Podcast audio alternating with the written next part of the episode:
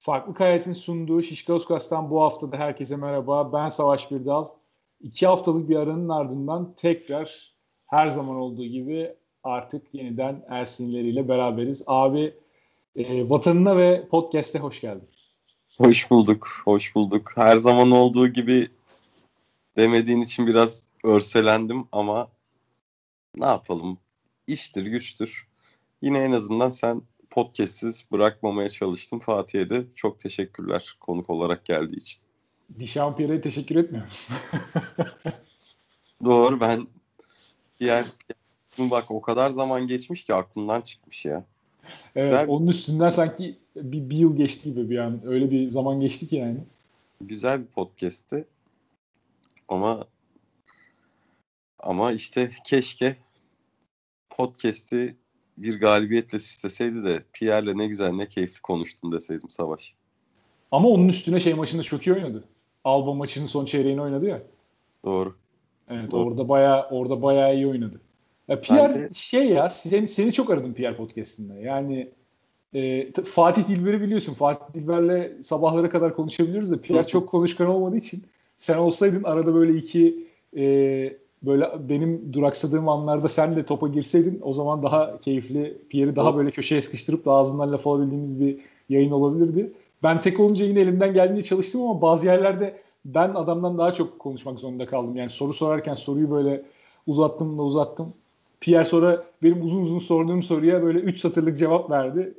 Bana attı geri topu falan. Neyse yine bir 45 dakika konuşabildik dolu dolu. Çok kötü olmadı ama sen olsaydın daha güzel olurdu kesinlikle. Ben ama ben bir anda poor man's Draymond Green falan diye şaka yapıp yere de bilirdim. Vallahi artık abi bilmiyorum. Den deneyip görürdük. Deneme yanılmayla gördük. İnşallah bir daha yaparız. Onun dışında peki e, Gürcistan nasıldı? Biraz Gürcistan izlenimleri Vallahi mekanlar kapalı. Bahçeli yerler açık. Ama ilk önce biz zaten bubble olduğu için otel salon arası 5 gün hiçbir şey yapamadık. Ee, ben pazartesi ve salı çıktım. İşte senin whisky shop e, ziyaretini maalesef o mekanda kapalı olduğu için gerçekleştiremedim. Çok yazık oldu ya gerçekten. Evet ya 2-3 tane gitmeyi planladığım yer maalesef Covid'den dolayı gidemedim. Ee, onun dışında ya otel inanılmaz keyifliydi. Otel otelin içinde geçirdiğim vakit süperdi. Ee, Zuros'la Beşiktaş serisini konuşma fırsatı buldum. Bu çok benim için güzeldi. Aynı zamanda İsviçre'nin koçu İsviçre'nin koçu Halil Üner'in 99 senesinde o efsane kadronun asistan koçuymuş. Bende bu bilgi yoktu. Hocamla bir buçuk saat konuştuk. Abdurrauf'u andık. Abdurrauf olmazdı aslında yorumunda birleştik. Tofaş serisini konuştuk. Gilmore'un kaçırdığı faal atışlarından bahsettik. Bayağı benim için yani bu tarz anılar da biriktirdiğim keyifli bir seyahatti. Organizasyon nasıldı peki? Organizasyon Gürcü Federasyonu bu tarz bir organizasyonu ilk kez aldı. Ama bütün şey eforları çok çok iyiydi. Orada seneye Eurobasket olacak. Yani bu ekibin biraz daha şey yapması lazım, genişlemesi lazım. İki kişi üzerinde maç organizasyonları. Takım takım iyi. Takımda Marco İşbili Zuros'un asistan koçu. E, onun dışında işte e, hep eski oyunculardan kurmuşlar idari kadroyu. Ortam iyi ama şey organizasyon kısmında biraz daha genişlemesi lazım. Onun dışında organizasyonda da biz çok rahat iş yaptık onların sayesinde. Ayrıca inanılmaz misafirperverlerdi.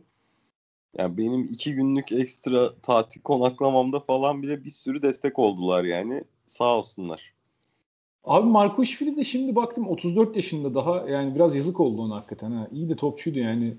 Ee, bu yaşta koçluğa geçmek zorunda kalması. Bilmiyorum belki kendi isteğiyledir hani zorunluluktan bırakmamıştır basketbolu. Emin değilim çok o konuda. Ama sakatlığı bana... vardı sanıyorum ama. Abi ağrısı falan çok oluyorsa bana etti de demiştir yani. E, olabilir evet. En tepe seviyelerde uzun yıllar cayır cayır top oynadı sonuçta. Keşke biraz daha kalsaydı Mitsov gibi. Aynı oyuncudan iki tane görseydik sahada durmaz. Ama yok Mitsov seviyesinde değildi bence o ya. Misov, Misov daha özel oyuncu. Çok çok benzerlerdi bence. E, pozisyon olarak ve böyle tamamlayıcı rolde benziyorlardı ama Misso'nun saha görüşü işte e, oyun kurma kabiliyeti falan daha yukarıda Marco Şil'den. Daha iyi şutör bir de bence. Peki taraftar olarak hangisini daha çok seversin? Ben Marco'yu. Ben ben Vlado'yu daha çok severim. Bunu podcast'te gelip konuk oldu diye söylemiyorum ama yani Misov net bir şekilde kendi takımında olsun isteyeceğim tarzda bir oyuncu. Ama Marco için aynısını söyleyemem ya. Bence bir alt kademenin rol oyuncusu yani. Şeyin o rol oyuncusu değil mesela. Milano'nun rol oyuncusu değil yani Marco Işvili. Aha, taraftarla biraz daha etkileşim içinde ya o yüzden dedim. Şey Marco Işvili mi? Evet. Miso karakter olarak biraz daha böyle bir tık daha soğuk ya. Ondan hı hı, bence. Hı. Ben de işte ondan dolayı Marco Işvili dedim.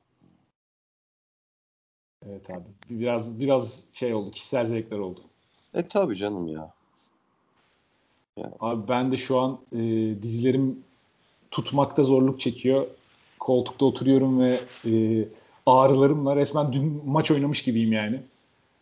İki Abi. gündür taşınma muhabbeti koli bantla, koli aç, işte yeni eve yerleş.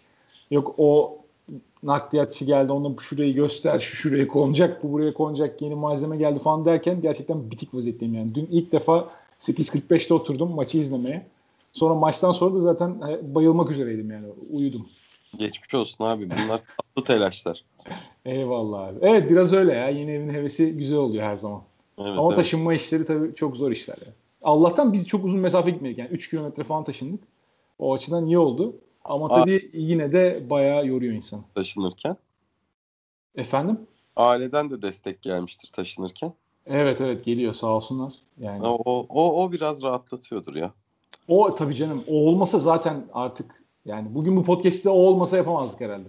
Doğru. Ailelerden destek gelmiş olmasa podcast'te benim me- şeyim kalmazdı, mecalim kalmazdı da şu an yine diz ağrısıyla yırttık yani. Hani üstte biraz böyle şey var. Hafif böyle ekşi bir ağrı olur ya kas ağrısı. Hı hı.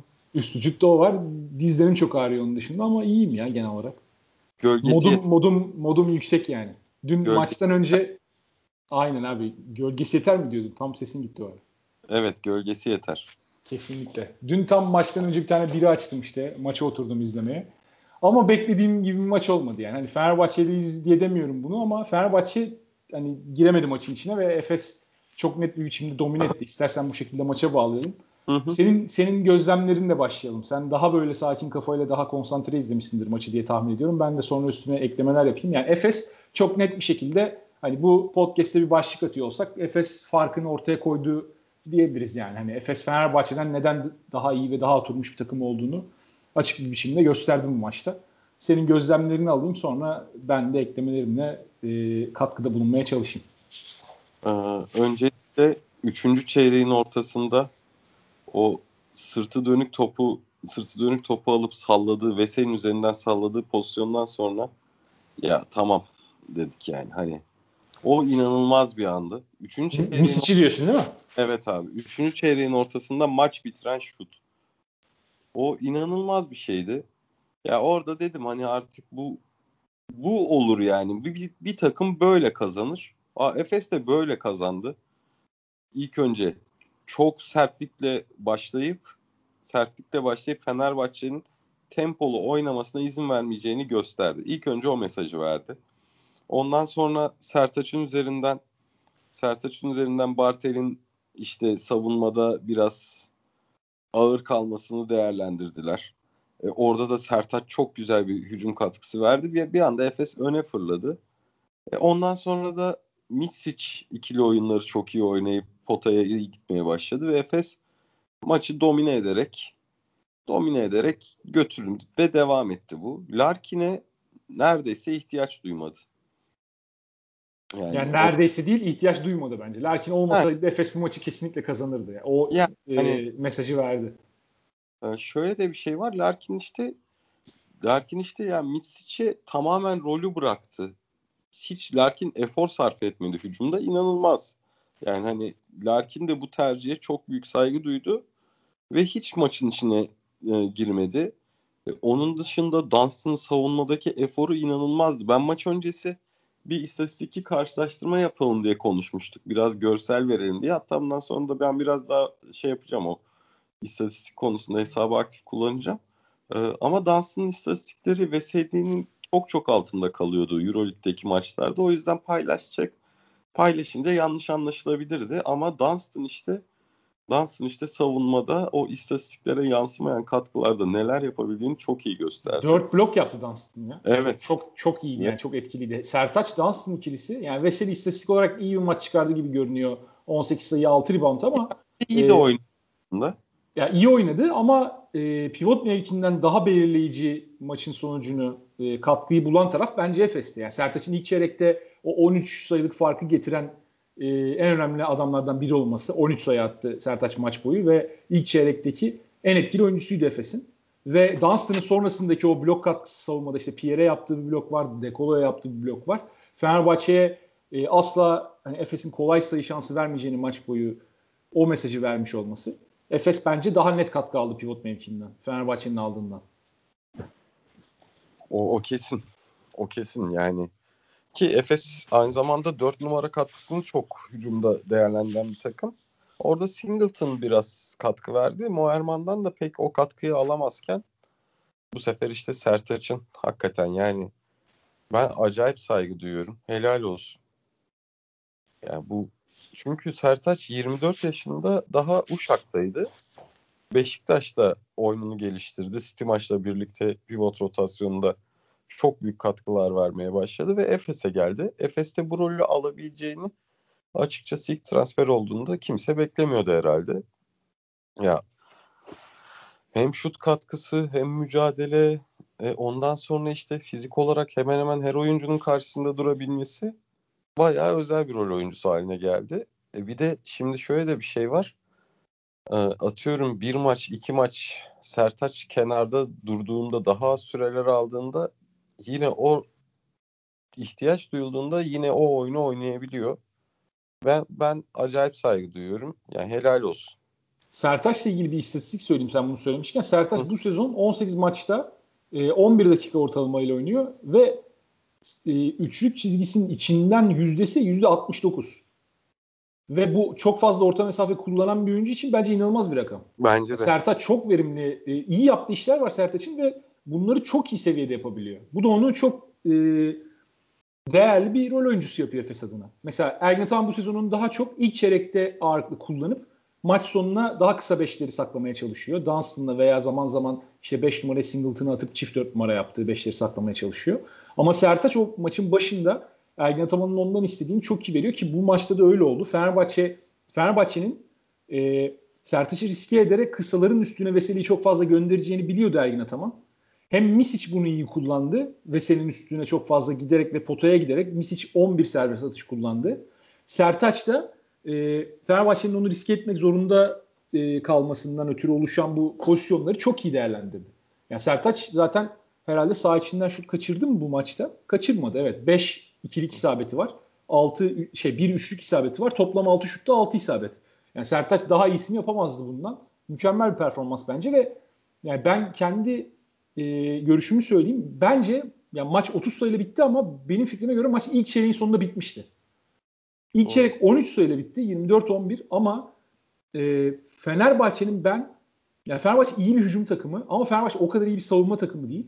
Bu maçta hem Efes Fenerbahçe'yi bu kadar iyi savunuyorken yani Efes Fenerbahçe'nin kısalarına özellikle Guduric'e hiçbir şey yaratma şansı vermedi ve Guduric de kötü bir günündeydi. Yani 4 top kaybı zaten. Hani Dekolo biraz bir şeyler yarattı ama Fenerbahçe'nin Efes gibi bir takımla kafa kafaya oynayabilmesi için kesinlikle Guduric'den bir şey alması lazım. Ve hatta Lorenzo Brown'dan da bir şeyler alması lazım. Bu ikisinden Fenerbahçe hiçbir şey alamadı. E böyle olunca 13 sayılık bir farkı Fenerbahçe'nin Efes gibi bir takıma karşı ya kapaması bence mümkün değil. Çünkü Efes şöyle çok özel bir takım. Efes hem iyi savunma yapabilen hem de zaten hücum potansiyelinde bu maçta Mis için yaptıklarından mesela gördüğümüz bir takım. Efes eğer iki tarafta da vidaları sıkarsa Efes bu ligde kimseye 13 sayılık farkı kapattırmaz. Yani belki Barcelona Efes 13 sayıdan geri gelebilir. Hani kötü bir gününde yakalarsa Efes. Fenerbahçe'nin o e, şeyleri yok. Yani Fenerbahçe'nin dengede oynadığı şu maçta bir tane çeyrek var. İkinci çeyrek 29-28 onu da Efes kazanmış. Bütün çeyrekleri Efes kazandı zaten. Yani Fenerbahçe'nin dengede oynadığı ikinci çeyrekte de Fenerbahçe'nin e, reçetesi Pierre'i 4 numarada kullanmak, kısaltmak 5'i ve Veseli'yi kullanmaktı 5 numarada. Yani Bartel Ulanovas'tan tamamen takımı kurtarmak ve 5 e, pozisyondan da atak edebilen bir e, kombinasyonla oynamaktı. En önemli Fenerbahçe'nin bu maçtaki hani çıkarması gereken ders bence. Zaten Bartil'in ağırlıklı süre aldığı birinci çeyrek ve üçüncü çeyrekteki skorları görüyoruz. Yani Fenerbahçe 4 numarada orada o mobiliteyi kaybeden bir oyuncu koyduğu anda Efes oradan Fenerbahçe'yi delik deşik etti. Zaten şeyi de gördük. Yani Misic, Larkin hep Bartel'i ikili eşleşmelerde, ters eşleşmelerde karşısına almaya çalıştı ve bunları çok rahat değerlendirdiler. Yani Larkin mesela atmak zorunda değil ama Larkin'in yarattığı pozisyonlardan bu, boş üçlük bulan çok fazla Efes oyuncusu oldu. İşte Larkin zaten 5 asist yapmış. Misic de 5 asist yapmış. Simon'dan da 6 geldi. E zaten bu 3 oyuncunun yarattıkları 16 asist yapıyor. Efes de maçı 26 asistle bitirdi. Efes'te en çok e, dikkatimi çeken şey benim mesela Misic 37 sayı attı ama ben e, şöyle diyeyim hiç istatistiğe bakmadan spikeri tamamen kapatıp da Misic'i izlesem mesela Misic ben 23-24 sayı maçı bitirmiş derdim. Yani Misic hiçbir şekilde zorlamadı bunları atarken. 2-3 tane sadece zor pozisyonda süre dolarken uzaktan attığı var hani. Onlar da belki bir tık şans yardım etmiş olabilir işte ama. O da o da 37'ye çıkaran şey oluyor Savaş. Aynen ama evet. işte bu 37 sayı tamamen düzenin içinde attı bence. Tamam evet Hı. ekstra şutlar var ama Misic'in yapabildiklerini biliyoruz yani. Misic'in o uzun mesafe şutları girebiliyor ve gününde olduğunda sen ona o konfor alanını sağlarsan Fenerbahçe açısından söylüyorum bunu yani. Fenerbahçe savunması da Misic'i hiç rahatsız edemedi. Misic gününde olursa e, iki tane boş şut attığı zaman mesela veya iki tane o sevdiği step back'lerden soktuğu zaman üçüncüyü de orta sahadan atabiliyor yani. Misic o kabiliyete sahip bir oyuncu ve bence Fenerbahçe'nin burada çok şey diye ağlamaya hakkı yok yani. Hani Misic işte şanslıydı falan diye ağlamaya hakkı yok. Zaten 30'da bit, bitmiş bir maçta çok da fazla şikayet edecek bir durum değil yani. Misic 3 tane üçlü sokmasaydı maç 20 ile biterdi. Öyle bir durumda e, gitti maç. Yok, öyle bir isyan eden bir yorum görmedim pek ya. Hak veriyordu herkes yani.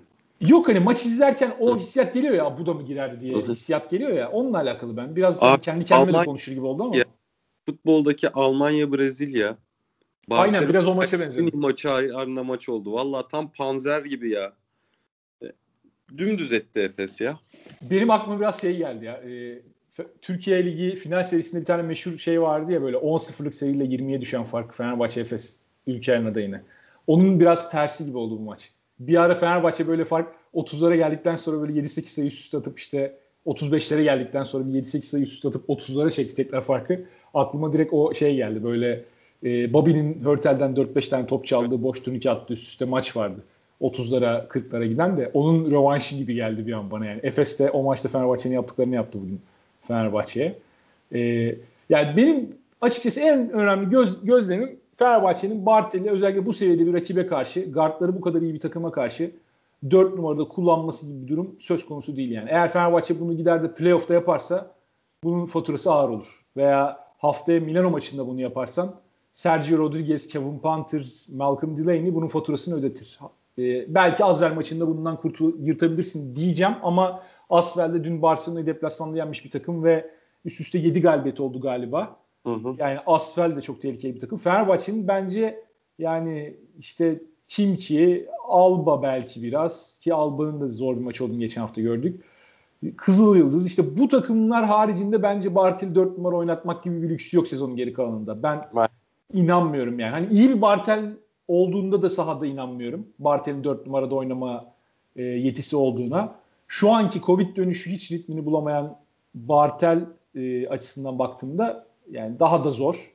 O yüzden Fenerbahçe'nin bence yani Bartel'den artık 4 numarada vazgeçmesi lazım. Biraz bu yüzden ben transfer e, bahsi geçtiğinde 5 numara değil de biraz şut atabilen 4 numara istiyordum. Bartel'i şu an Okuyun'un olduğu yerde hayal ettiğim için. Ama Okuyun de geldiğine ve transfer de artık hemen hemen kapandığına göre değil hatta tamamen kapandı. 24 Şubat son tarih Euroleague için. Artık hiçbir yerden galiba transfer yapılırsa yazdırılamayacak Euroleague'e. Ee, ya artık transfer bahsi de kapandığına göre zaten Bartel yani 5 numaraya kaydırılmalı gibi geliyor bana. Yani seninle bunu sezon başından beri konuşuyoruz. Evet hep tekrar ettiğimiz bir konu zaten. Ve 5 numaradaki Bartel de öyle şey değil hani hadi orada idare etsin de değil. Gerçekten iyi performans veriyor. Evet kısaları sahaya açma açısından çok değerli bir oyuncu. Tamam şut ritmini son haftalarda biraz kaybetti. Üçlükleri sokamamaya başladı ama dışarıdan oyunu iyi yönlendirebilen ve orada hani rakibi en azından böyle yarı saygı duyacak seviyede e, pot altından uzaklaştırabilirse eşleşmesi olan pivotu Guduric'e, Dekolo'ya bayağı alan açabilen e, bir oyuncu Bartel. Yani Sertaç'ın Efes adına yaptığının bir benzerini yapıyor. Sertaç kadar iyi şut atamadı bu sene Bartel ama. Yani üç yüksek. O oyun, beş Pardon abi. da o şut performansını iyi verdi bu arada.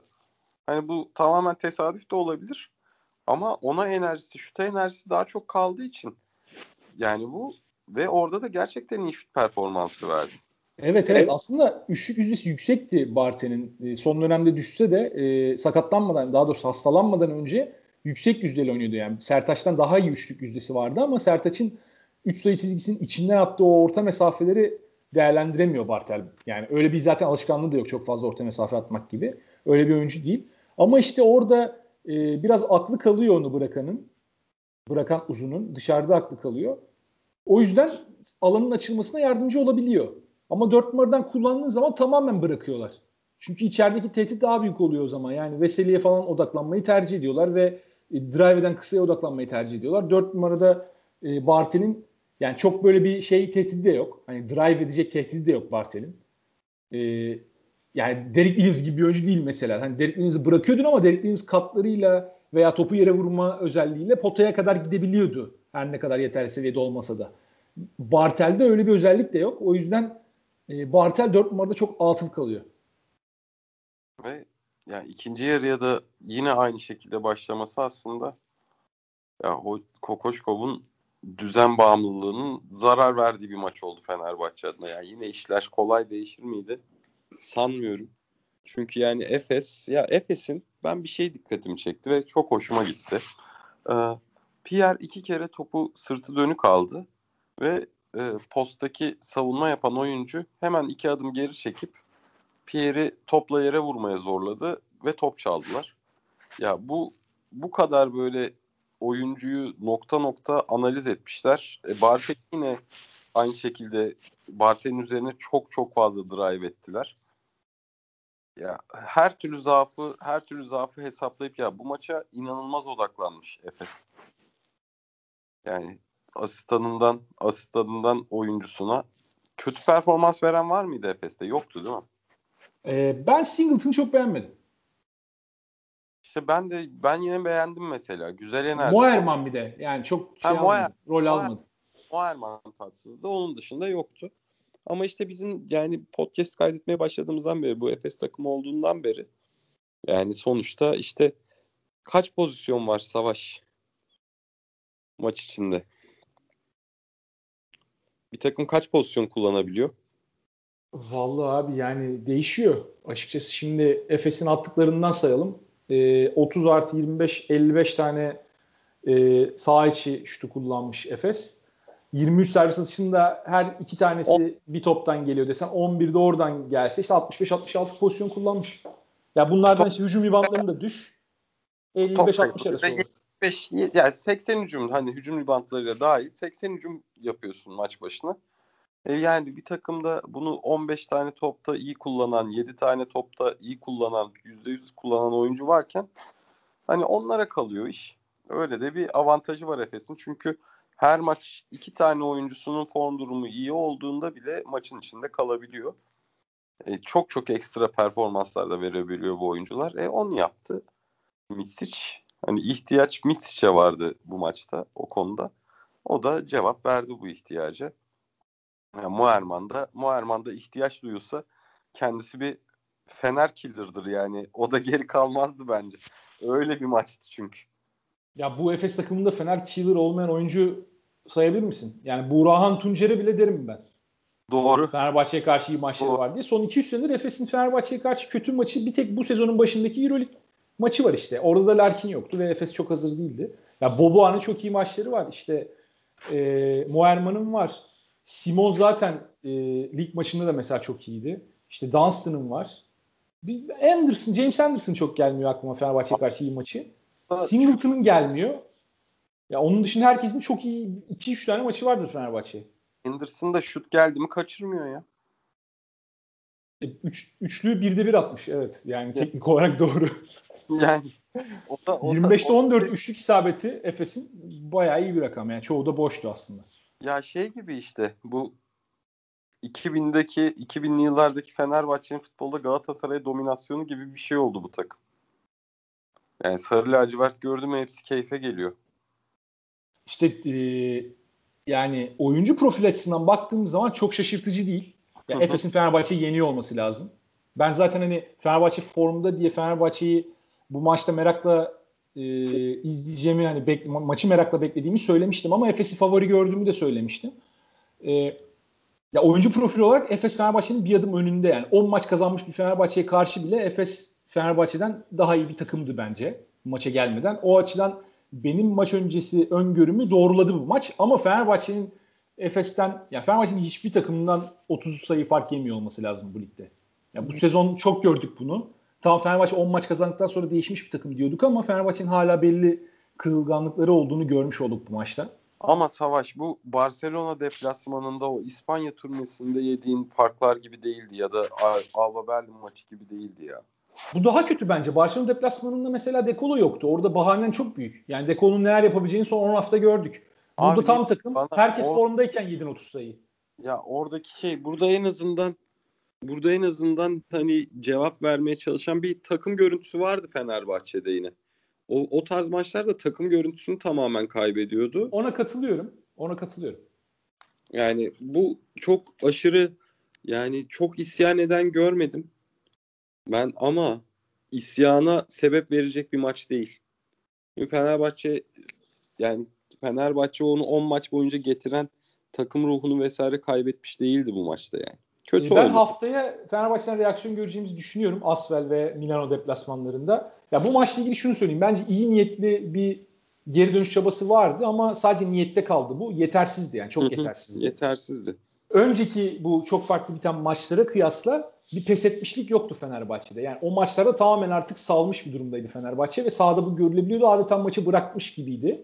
Burada en azından maçın sonuna kadar oyuna saygı göstererek oynadı iki tarafta karşılıklı ve Fenerbahçe'nin maçın sonunda böyle e, ben şeyi görmedim yani. Çok hani daha iyi bir takıma karşı kaybettiğini farkında gibi geldi bana oyuncular tepki olarak da ve çok böyle hani pes etmiş bir görüntü görmedim daha önce de söylediğim gibi.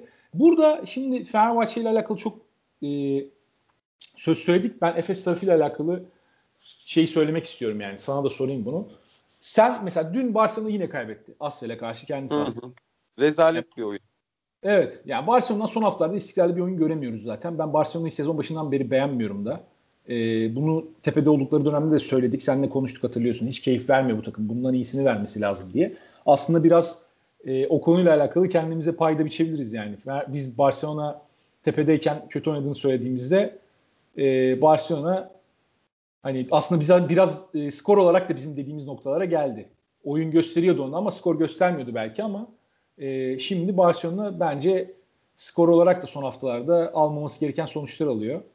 E, şimdi Barcelona da böyle bir durumdayken Efes ya bana sorarsan şu an ben şampiyonluk favorisi diyorum Efes'e. Ya Efes'ten iyi takım yok. Ya Efes en iyi takım mı bunu net bir şekilde söyleyemem.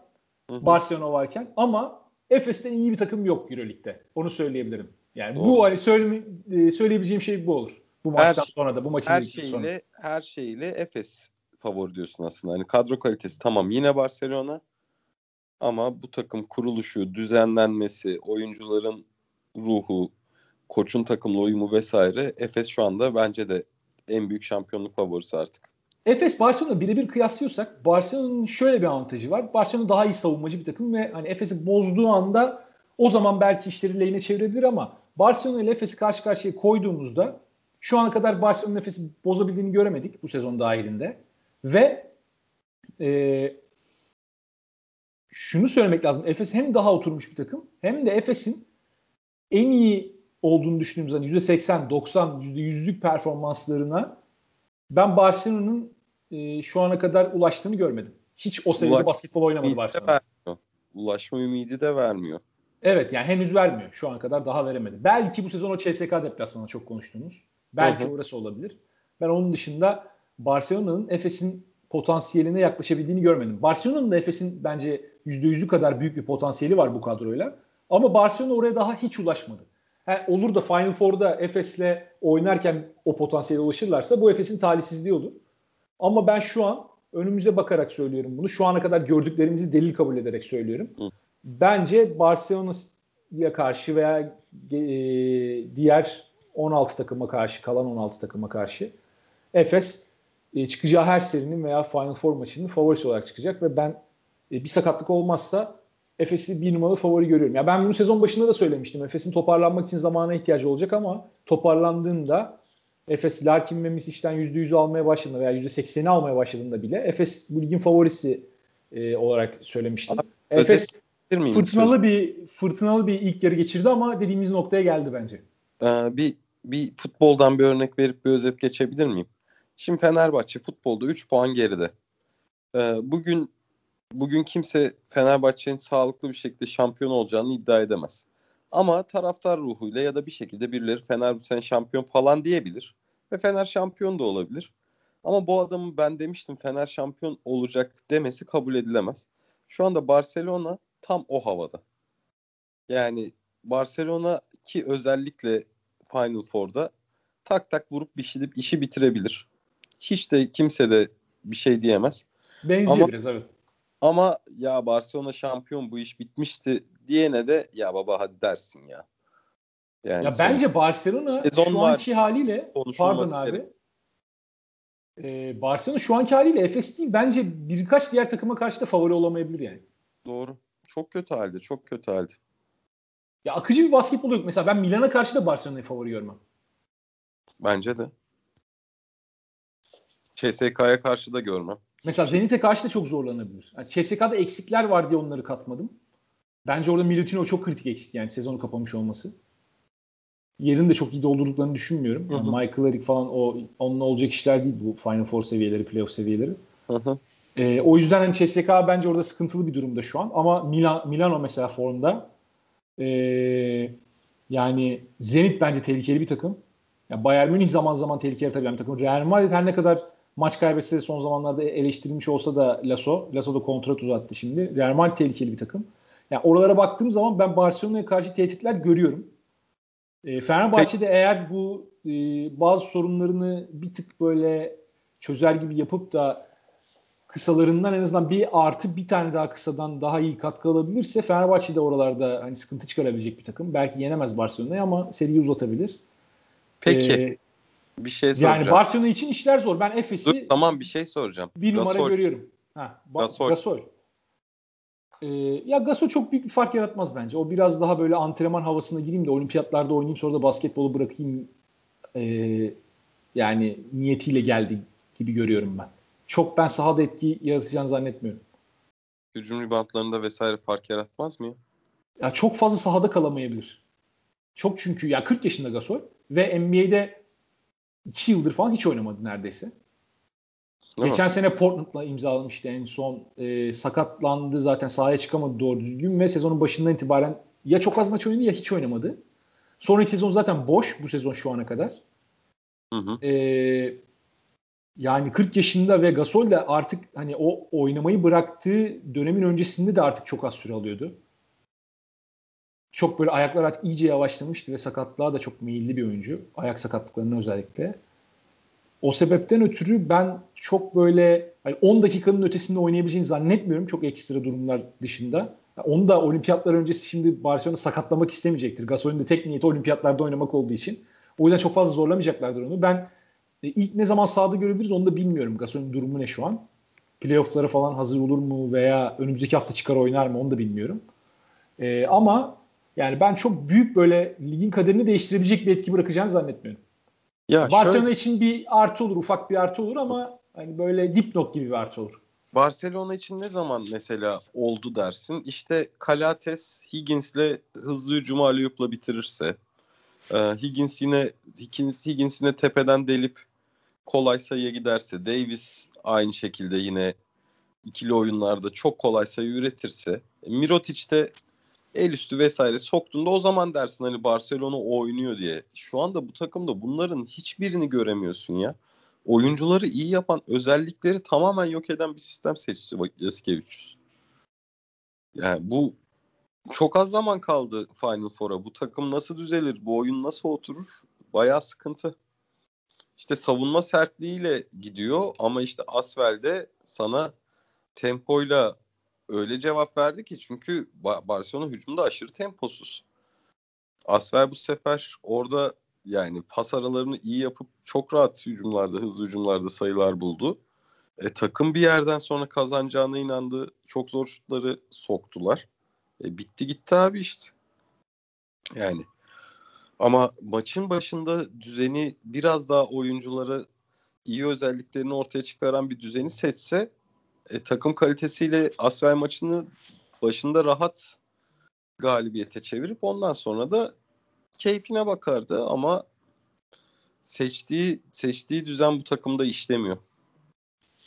Ya açıkçası bence e, düzene böyle ufak tefek e, rötuşlar yapması kesinlikle gerekiyor ama aynı düzenle devam etmesinde ben bir sakınca görmüyorum. Yani koçların e, yani bu takıma çok da böyle uymayacak taban tabana zıt bir düzenle oynamıyor eski 300. Bu takım da e, kısa yani Brandon Davies'den zaten Zalgiris'te aldığı verim biliyoruz mesela. Mirotic de böyle yarı sahada yarı saha hücumunda oynamaya çok şey e, nasıl diyeyim uymayan bir dört numara değil. Zaten ya bu düzenin dört numarası aslında. Bence problem guardlardan geliyor. Kalates bu düzenin gardı değil. Yani Kalates Pitino'nun Panathinaikos'ta oynattığı düzenin point guardıydı kesinlikle. Yani tamamen e, savunmada o zaman ama işte Kalates'le Higgins'le bunları yıldızlaştıracak düzeni tercih etmen lazım ya.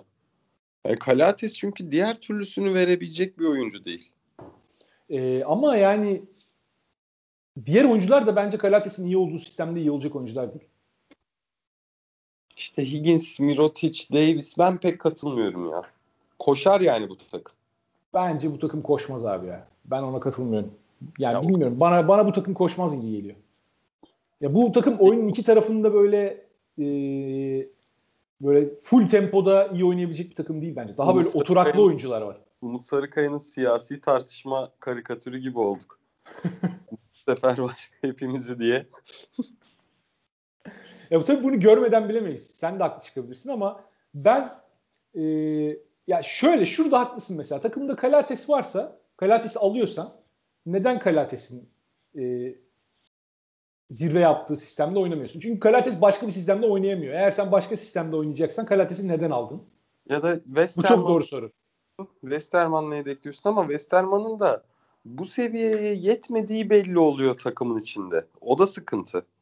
Westerman'dan kalite olarak bir tık iyisini bulman lazım bu takım. Sezon içinde de orada bulamadılar. Ben Kalates'i de e, Şaras'ın istediğini zannetmiyorum. Ya. O biraz yönetim transferiydi. Yani geçen senenin hayal kırıklıklarını biraz e, böyle balon gibi patlatalım işte bu sezon zaman yeni bir başlangıç yapalım havasını almış oluruz geçen yılın diye. Taraftarın da havasını almış oluruz. Aldın aldın. Ama işte yani uymadı. Orada Yaskevicius'u bekleseler ve orada onun isteyeceği tarzda. Mesela Yaskevicius belki de e, Kalates gelmemiş olsa Pengos tutabilirdi. Biraz bence mecbur kaldı. Gönderebileceği bir tek Pangos var diye onu gönderdiler gibi geliyor bana. Yani boşu boşuna bıraktılar. Pangos'un bu sene oynadığı topu görüyoruz. Saras'la oynadığı Zalgiris'teki topu biliyoruz. Oraya e, sisteme oturması manasında da yani Kalates'ten çok daha uyumlu bir oyuncuydu Barcelona'nın şu anki kadrosunda. Tamam savunmada Kalates'ten kötü olabilir ama hücumda çok daha net oturabilecek bir oyuncu o sisteme ve diğer dört oyuncu da Pangos'un savunmadaki açıklıklarını rahatlıkla kapatabilecek oyuncular Barcelona'da. Yani o, o da çok sıkıntı e, sıkıntıya düşecekleri bir alan değildi. Barcelona zaten savunmada her deliği kapayan bir takım yani. Savunmada çok sıkıntı yaşamıyorlar hiçbir zaman. Sayı atamadıkları için kaybediyorlar. Doğru. Peki abi Efes çok iyi derken bozduk şeye geldik. Barcelona Barcelona'ya geldik. Konuşacaktık abi onu konuştuk. Tekrar istersen bir Efes Fener'e dönelim. Bu takımların dönelim yolu abi. nasıl olur? Biraz ee... onu konuşalım. Çünkü şöyle bir şey var. Fenerbahçe Efes maçı Efes için gelecek adına çok olumlu ama Fenerbahçe'nin bundan sonraki kalan maçları için çok olumsuz bir maç değil. Şunu yani. söylemek lazım. Fenerbahçe'nin biraz ayaklarının yere basmasını sağladı. Yani Fenerbahçe şimdi 10 maç üstte kazanınca hemen Final Four telaffuzları geçmeye başladı. Orada biraz Fenerbahçe'nin aslında nerede olduğunu gösteren bir maç oldu. Yani Fenerbahçe eğer e, şimdi playoff'ta Efes'le eşleşmezse Fenerbahçe öyle bir durum olmazsa e, yani Fenerbahçe için tabii ki bence Final Four şansı fena değil. Yani Efes'e karşı zor ama Efes'e olmayan bir takıma karşı fena değil. e, veya Barcelona mesela. Barcelona Efes'ten bence Fenerbahçe'nin kesinlikle kaçması lazım. Diğer takımlara karşı Fenerbahçe'nin %50 şansı var diye görüyorum ben. Ama tabii ki yani şampiyonluk falan telaffuz etmesi için Fenerbahçe'nin bu kadroyu e, bir yaz daha elden geçirmesi lazım. Veya Final Four'da net Final Four yaparız diyebilmesi için. Kokoşkov ben... sistemiyle ümidini verdi ama şu an ben e, elde hala çok fazla altılı oyuncu olduğunu düşünüyorum. Çok hiç katkı alamadı. Özellikle yüksek seviye maçlarda hiç katkı alamadığı çok fazla oyuncusu var Fenerbahçe'nin. Doğru. Efes açısından da Efes açısından da tavan bu mudur? Budur. Bu tavanda her şeyi yapmaya yeter ya. Avrupa'da her şey yeter gibi bence de. Yani şampiyon olmalarını engelleyecek bir şey yani, göremiyorum şu maçlara bunu, baktığımda. Bunu bunu mesela işte Fenerbahçe maçı işte bence çok aşırı üstünde durulmuş, çalışılmış bir maç. Her şeyden önce, takım kalitesinden önce. Takım her şeyini takım her şeyini verdi. Bunu devam buna devam eder mi? Efes'in formu yükseliyor. Neden devam etmesin? Yani ve bu her şeye yol açar Efes için. Yani ikisi de çok zor fikstüre giriyor. Efes'inki bir tık daha kolay ama o da çok zor. Ama bu oyunla Efes'in içeride dışarıda sıkıntı yaşayabileceğini düşünmüyorum. O deli deli moduna deli moduna aldılar yine ya. Efes için Sağdan sezon geri kalanında yani.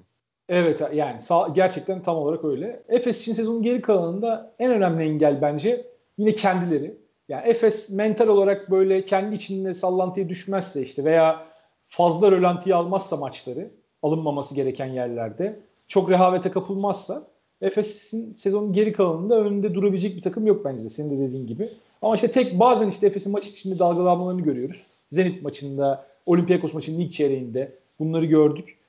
Ee, bu bunların sebebi de bence tamamen konsantrasyonla alakalı. Efes o seviyeyi yukarıda tutabilirse oyunun mental tarafında zihinsel olarak maçın sürekli içinde kalabilirse Efes'le yani ne teknik ne taktik e, baş edebilecek çok fazla takım yok zaten Euroleague'de.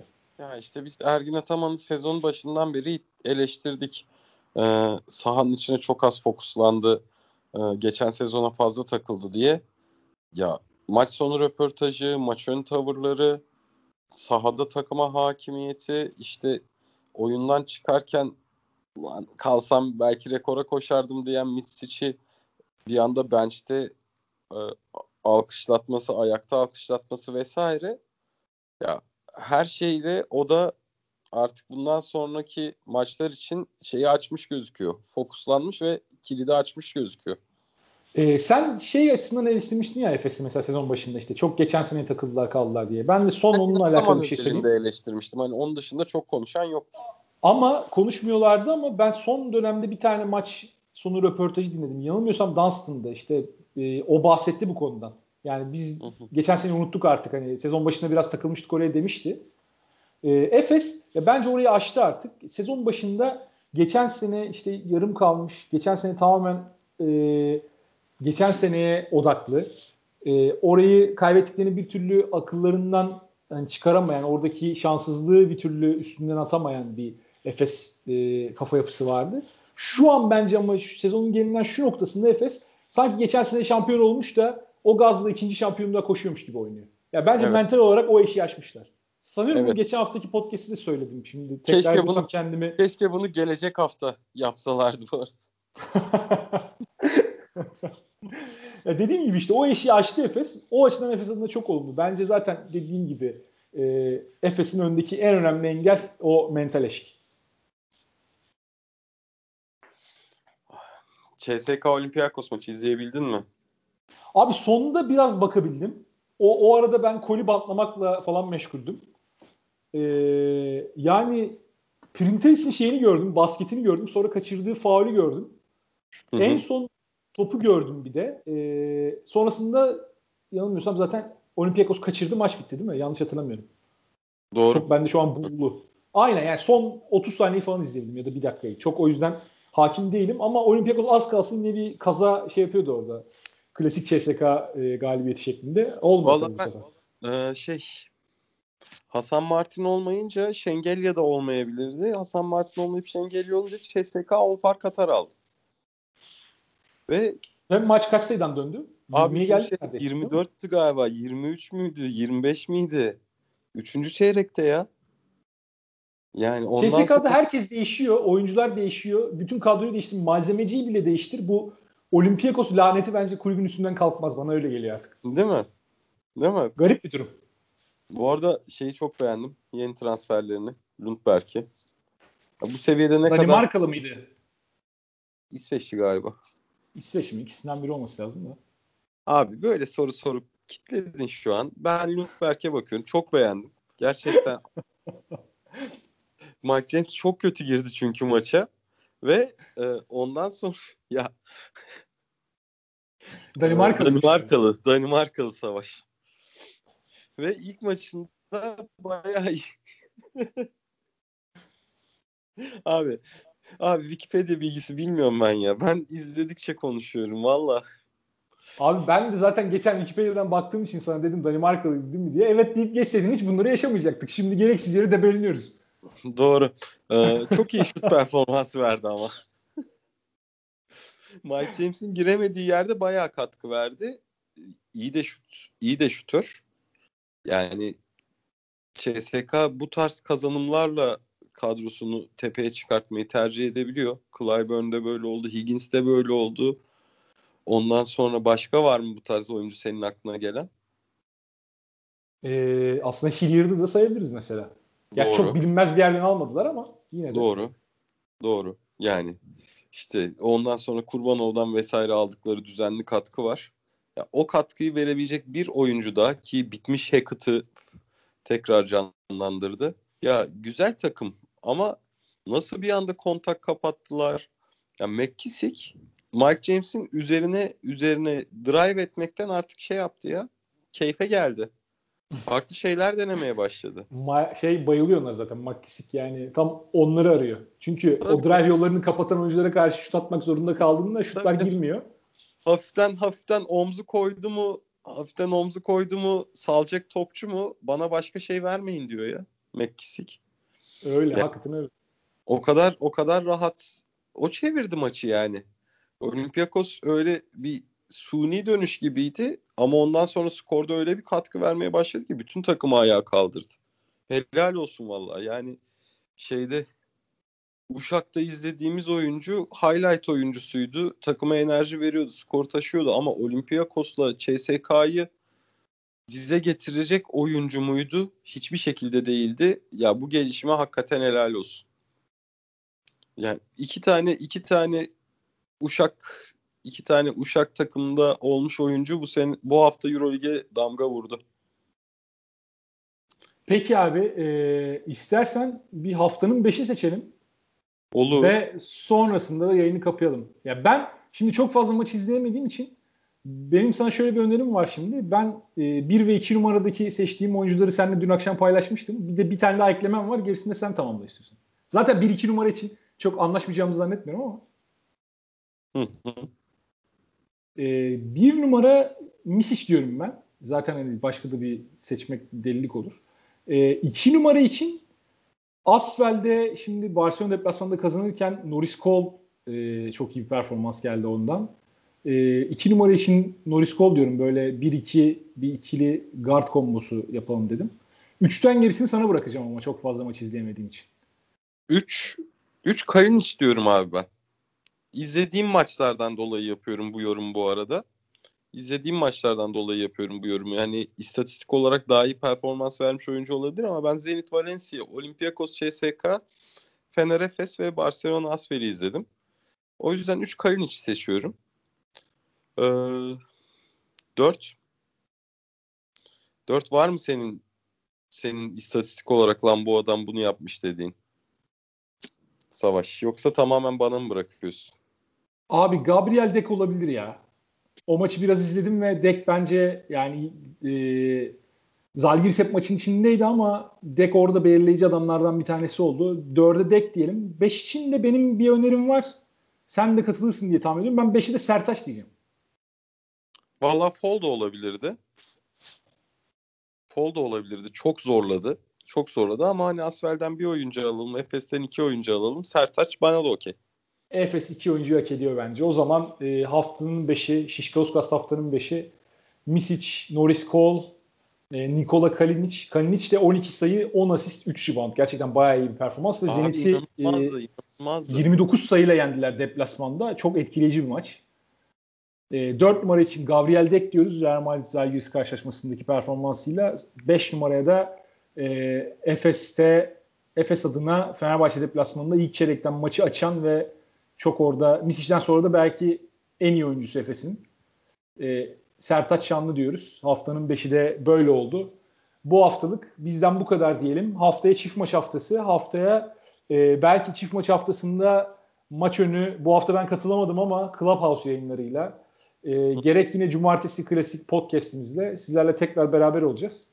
Şimdilik hoşçakalın diyelim. E, biz dinlemeye devam edin. E, Spotify'dan da Twitter'dan da hem Şişkauskas Twitter hesabına hem Farklı Kayet Twitter hesabına ve Spotify kanalına takiplerinizi bekliyoruz. Hala bunca zamandır etmediyseniz yani artık yuh diyorum zaten etmediyseniz. 3 yıl oldu podcast'e başlayalı deyip Ersin atayım sözü. Hoşçakalın.